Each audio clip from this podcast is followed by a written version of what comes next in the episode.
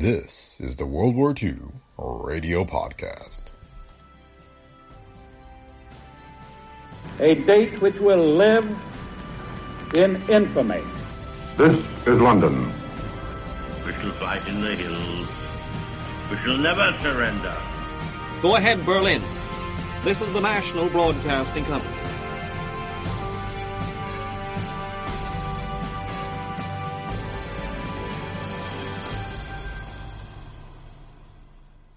Welcome to the World War II Radio Podcast. Today we have another news update, the April 25th, 1942 edition of the CBS News of the World, broadcast from the CBS studios in New York. It includes updates from the home front, London, Australia, China, and more. The World War II Radio Podcast is a Brick Pickle Media production. If you like the show, please leave feedback on Apple Podcasts, Spotify, or wherever you listen. So thanks for listening and enjoy today's episode of the World War II Radio Podcast. News of the World, Saturday, April 25th. Once again, Columbia's correspondents on both sides of the world are standing by to give you the latest news direct by shortwave radio. This morning, we shall call in London and attempt to get you reports from Australia and Chongqing, China. In addition, we shall hear from our own capital in Washington. Meanwhile, Chet Santon will give you the news from other points. But first, here are today's highlights. The RAF again smashed at Rostock last night, and British planes are active today. The Japanese are still pushing the Chinese and British defenders in Burma. American and Australian planes bombed Jap positions at Lae on New Guinea. The Russian newspaper Pravda estimates that a million Nazis have been killed since the Red Army opened its winter campaign on December 6th. And now, Chet Santon. Before calling in London, here's the latest news from Russia. Soviet dispatches say light Red Army forces have driven across the river on the Central Front and captured a Nazi occupied village. The exact site of the action is not announced. Pravda, the Communist Party newspaper, says today that since the Russians started their winter campaign on December the 6th, the Nazis have lost 50,000 men a week, or a total of a million since the Red Drive started. Pravda said its estimate doesn't include Germans who froze to death. Recently, the melting snow in Russia has bared thousands of German corpses. For the first news direct from abroad, we take you to London and Frederick Kuh, London correspondent of the Chicago Sun. CBS London, Saturday, April 25, 2 o'clock in the afternoon. Frederick Kuh reporting. Europe. Last night, a clear moon again shone over Rostock, the German Baltic seaport, and sleepless Nazis there heard the drone of British bombers for the second night running. On Thursday night, RAF pilots had located and set afire the big Heinkel aircraft works at Rostock. When they returned Friday night, they found the Heinkel factory without having to ask for the address. They saw great big bombs crash into the airplane plant. And the town itself again took a thick shellacking. Out of the large British force that raided Rostock last night, only two bombers are lost. But out of the buildings of Rostock, many, many more than that are missing this morning. The Far East. One of the great unanswered questions of 1942 is, will Japan attack Russia this year? There's a piece of news today that may have a bearing on Japanese intentions towards the Soviets. It's likely further to key up Russian watchfulness in the Far East. I mean the report that 15 big Japanese transport ships have left the Dutch East Indies for Dairen. That sounds pretty significant. Dairen is near Port Arthur. It's the terminus of the South Manchurian Railway, which is the main supply line for Japan's strong army in North Manchuria, near the Soviet frontier. 400,000 troops is an underestimate of the Japanese garrison there. The Soviet Far Eastern Army, facing the Japanese, is probably superior to the opposite Japanese forces, both in numbers and armament. Perhaps the Japanese think the time has come to reinforce. If so, they would logically send more soldiers and munitions through Dairen. What did those 15 Japanese transport vessels carry when they left the Dutch East Indies for Dairen? I don't know. But I doubt that their cargo was just Java coffee and cigars to polish off Japan's fat, indigestible meal. More than 200,000 Japanese troops invaded the Dutch East Indies this winter. Except for sputtering guerrilla fighting, Dutch armed resistance has ended there. So the Japanese may have started thinning out their East Indies garrisons. Did those 15 big ships carry troops to reinforce the Japanese army near Russia's border? We haven't heard yet. We may never know. Everybody realizes that Russia has both hands, both arms mighty full, holding and pushing back the enormous German war machine. And nobody in their senses wants to see Russia mixed up in the war against Japan today. Hitler would give his last brown shirt to see that happen. But those 15 large Japanese transport ships steaming to Dairen may well mean something. The Tokyo newspaper, Asahi, quoted by the Berlin radio yesterday, blandly remarked, relations between Russia and Japan are delicate and complicated.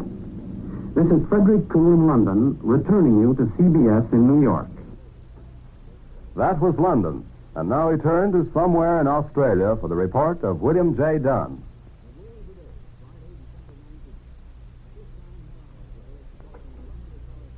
CBS, Australia, Saturday, April 25th, 10.05 p.m., John Raleigh reporting. Today is Anzac Day in Australia and New Zealand. Past Anzac Days have been celebrated with appropriate ceremonies, parades, and general get-togethers of Australian soldiers of the First World War. This holiday was different. No columns of troops marched through the streets. There were few reunions. Most old soldiers are again in uniform and on duty.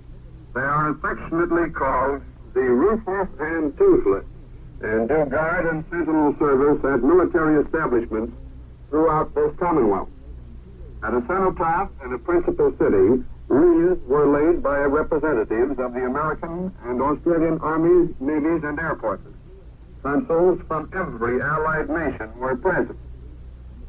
Reports from Northern Command fighter and bomber bases continue to reflect an optimistic view of damage done to Japanese military installations and ships at Rabaul, Salamaua, and Lae.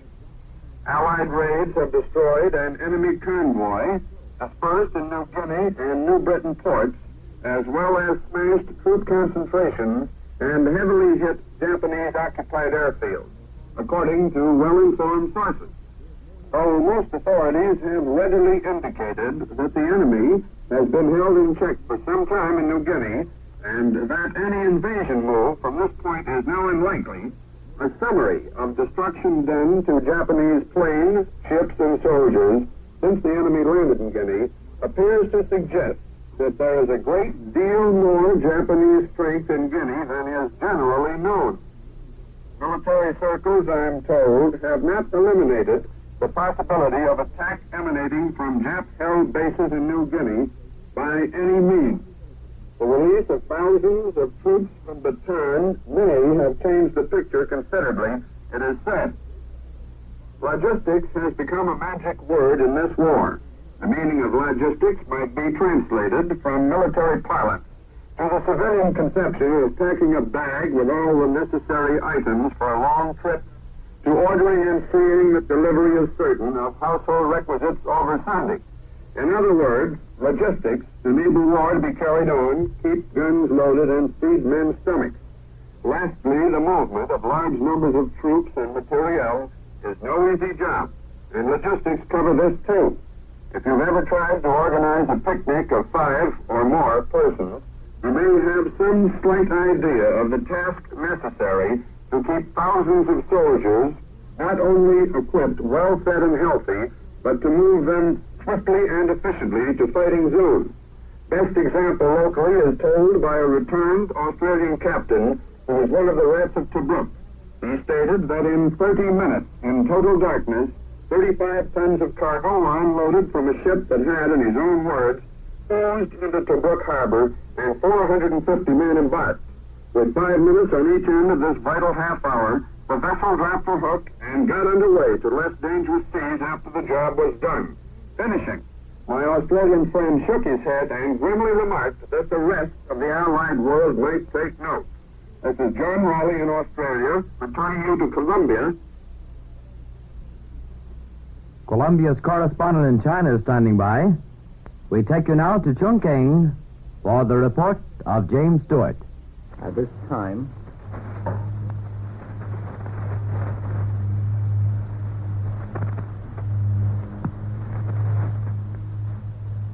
of the Columbia commentator here, we wonder whether this program has uh, not. Have lost a moment. Your station is XGOY.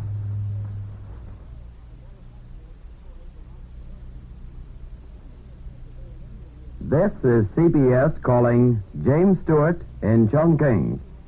Go ahead, Chongqing. Found almost all American officers whom he interviewed in Africa, India, and Asia are convinced that victory would be made more certain by a ruthless decision to crack Germany first between the princes of Russia and an Anglo-American force on the west. They explained to Clapper that the extreme distances from the United States and England to the Far East and the extreme difficulties in the transportation and communications would make an early defeat of Japan most difficult. These officers feel, Clapper added, that the de- defeat of Germany would free the British and American Navy and make available a great pool of mer- merchant tonnage, enabling the Allies to gang up and definitely speed up the final destruction of Japan. Asked about his impressions of Chongqing, Clapper paid a high tribute to Generalissimo and Madame Chiang Kai-shek and the single-handed battle which China has fought for the last four years. Clapper found no defeatism in Chongqing, adding, you can't find anybody who does not think Japan will be beaten.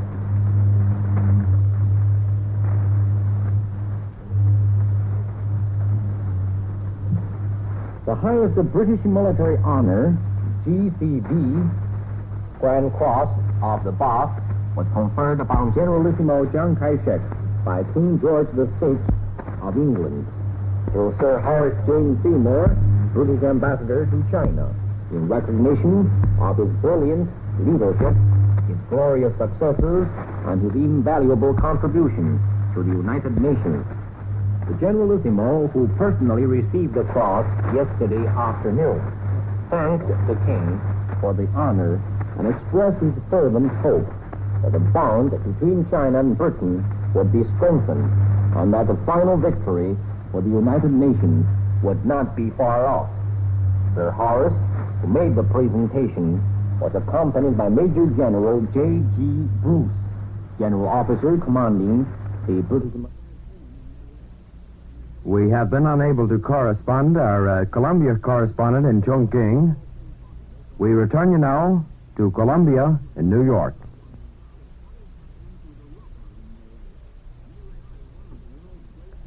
The New York Times this morning, in a special dispatch from Kuibyshev, points out how the Russian line has been affected by the war. Although the process of convincing the Soviets of their tradition and what they must do during a battle has been going on for years, the fight with Germany has pushed all of this. The average Russian's books, the ballet, opera, concerts, and even his newspapers are now all aimed at bringing the war to his mind and heart. In literature, cheap editions of War and Peace are being read instead of detective stories. The newspapers usually carry a drawing or joke connected with the war on every page. The theaters are presenting operatic scenes tying up with the Russian campaign against Napoleon with the present conflict. The great task of directing the public's attention exclusively to the war has also brought about a change in the official attitude towards personal heroism. There was a time when the glorification of personal deeds was frowned upon, but that time is past. Today, every Soviet newspaper is packed with stories of the exploits of individuals. In addition, in Russia, the church has been treated more tolerantly. Anti-religious voices have been completely silenced. The priests, particularly in the occupied regions, are earning praise for their stout resistance to the invaders. In our own country, approximately 13 million men in the 45 to 65 age group today are, began registering in the nation's fourth draft. This group will be eligible for present non-combatant war work. Special arrangements have been made for the registration of the President and members of Congress on Monday. The President will fill out his blank in the White House, and Congressmen will gather in the Capitol Rotunda. Congressional circles now think that the 10 million motorists in the East will be allotted 30 to 50 gallons of gasoline a month under the rationing plan. Once again, Columbia has called in its correspondents around the world for the latest news by shortwave radio.